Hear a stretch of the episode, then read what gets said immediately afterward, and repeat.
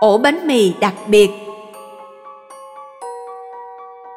ở cách làng Bethlehem chừng 5 cây số, có một người đàn ông nghèo tên là Bane, sống bằng nghề bán bánh mì. Mỗi ngày khi trời còn chưa sáng, ông đã phải thức dậy nhồi bột, đốt lò nướng bánh để kịp có bánh đem bán. Một buổi sáng sớm như mọi hôm, khi mặt trời còn chưa lên, Bane đang hì hục chuẩn bị đốt củi thì có tiếng đập cửa thình thịch bên ngoài. Tưởng có người muốn mua bánh, Bane nói vọng ra bên ngoài. Còn sớm lắm, chưa có bánh đâu. Nhưng người bên ngoài vẫn tiếp tục đập cửa kêu lên. Xin hãy mở cửa cho chúng tôi. bà nê mở cửa xem có chuyện gì thì thấy có một người đàn ông và người phụ nữ ẵm một đứa bé với nét mặt sợ hãi van xin ông xin hãy cho chúng tôi trú ngụ trong nhà ông vì quân lính vua Herode đang tìm cách sát hại con chúng tôi. Bà Nê chưa hết ngạc nhiên, nhưng nhìn thấy nét mặt sợ hãi của người đi đường, ông mời họ vào nhà và khóa cửa lại. Người đàn ông giới thiệu mình với Ba Nê rằng Tôi là Giuse, còn đây là vợ tôi Maria, đứa bé tên là Giêsu. Cả làng Bethlehem bị quân lính Herode lục soát để tìm giết những đứa trẻ sơ sinh dưới 2 tuổi, nên chúng tôi ẵm con mình chạy trốn. Vừa nghe đến đó, thì có tiếng đập cửa dồn dập một lần nữa. Quân lính của vua Herode đây, mở cửa ra ngay. Biết được sắp có chuyện chẳng lành, bà nề bối rối không biết mình phải làm sao. Giuse và Maria với nét mặt sợ hãi nài van ba nê. Hãy tìm cách cứu con chúng tôi. Bà nê chần chừ và bên ngoài tiếng gõ cửa càng mạnh hơn. Mở cửa ra mau, không thì chúng tôi sẽ phá cửa. Không còn kịp kháng cự, bà nê ôm lấy hài nhi Giêsu từ tay Maria. Ông quấn cục bột bánh mì xung quanh hài nhi thành một ổ bánh mì lớn rồi đặt vào trong lò nướng. Sau đó, ông chạy đến cửa nhà mở ra. Vừa lúc đó có ba tên lính tràn vào, tuốt gươm ra với vẻ mặt giận dữ thét lên. Có đứa trẻ nào trong nhà này không? Họ không đợi câu trả lời của những người đứng đó mà xông thẳng vào nhà lục soát khắp nơi. Không thấy đứa trẻ nào, một tên lính tiến lại gần ba nê, chỉ tay về phía Maria cùng Giuse và hỏi Hai người kia là ai? Tại sao lại ở trong nhà ông? Ba nê cố giữ điềm tĩnh trả lời. Họ là khách hàng của tôi.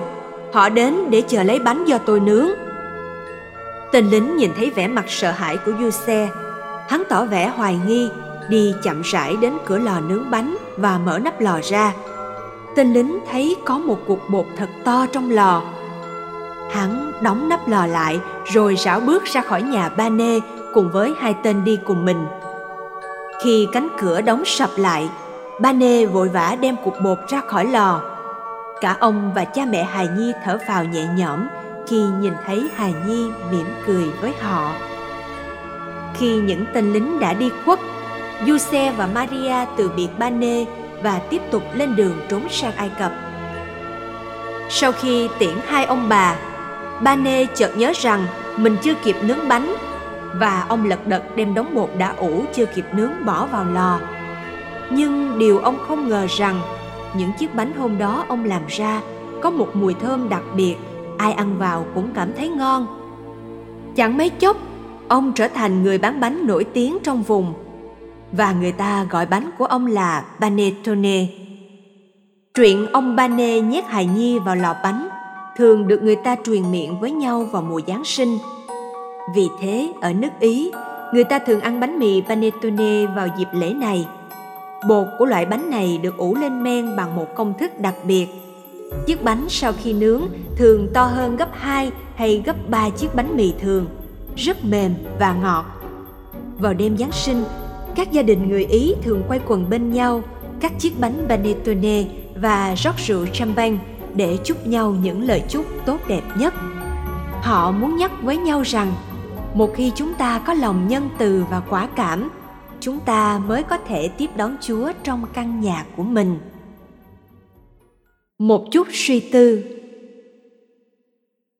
Trong xã hội chúng ta đang sống hôm nay, có không ít người lợi dụng lòng tốt của người khác để trục lợi cho mình. Nhiều người trong chúng ta trở nên ngờ vực sau một lần bị một người ăn xin hay người cơ nhở đóng kịch để gạt tiền mình nếu bạn nhìn vào cuộc đời chúa, bạn sẽ thấy ngay từ thuở lọt lòng, chúa đã phải đối diện với sự ngờ vực và dối trá của con người. Cha mẹ ngài đã không thể tìm nổi một quán trọ để nương thân. Có thể vì họ nghèo, cũng có thể vì trong họ không sang trọng để có thể làm cho chủ quán trọ tin rằng cha mẹ ngài đang cưu mang đấng cứu thế. Ba nhà đạo sĩ cũng bị vua Herode đóng kịch, lợi dụng để tìm cách biết được Chúa ở đâu mà giết hại. Chúng ta thừa biết sau này, chính các môn đệ của Ngài cũng chối bỏ và bán đứng Ngài. Nhưng không vì thế mà Chúa không còn tin vào chúng ta nữa. Đằng khác, Ngài vẫn tiếp tục làm tấm bánh để được đi vào lòng chúng ta, cho dù lòng ta đã trở nên chai đá thế nào. Người ta kể lại câu chuyện trên như để nhắc với nhau rằng Chúa dùng chính sự trốn chạy của mình để làm của ăn mới cho con người.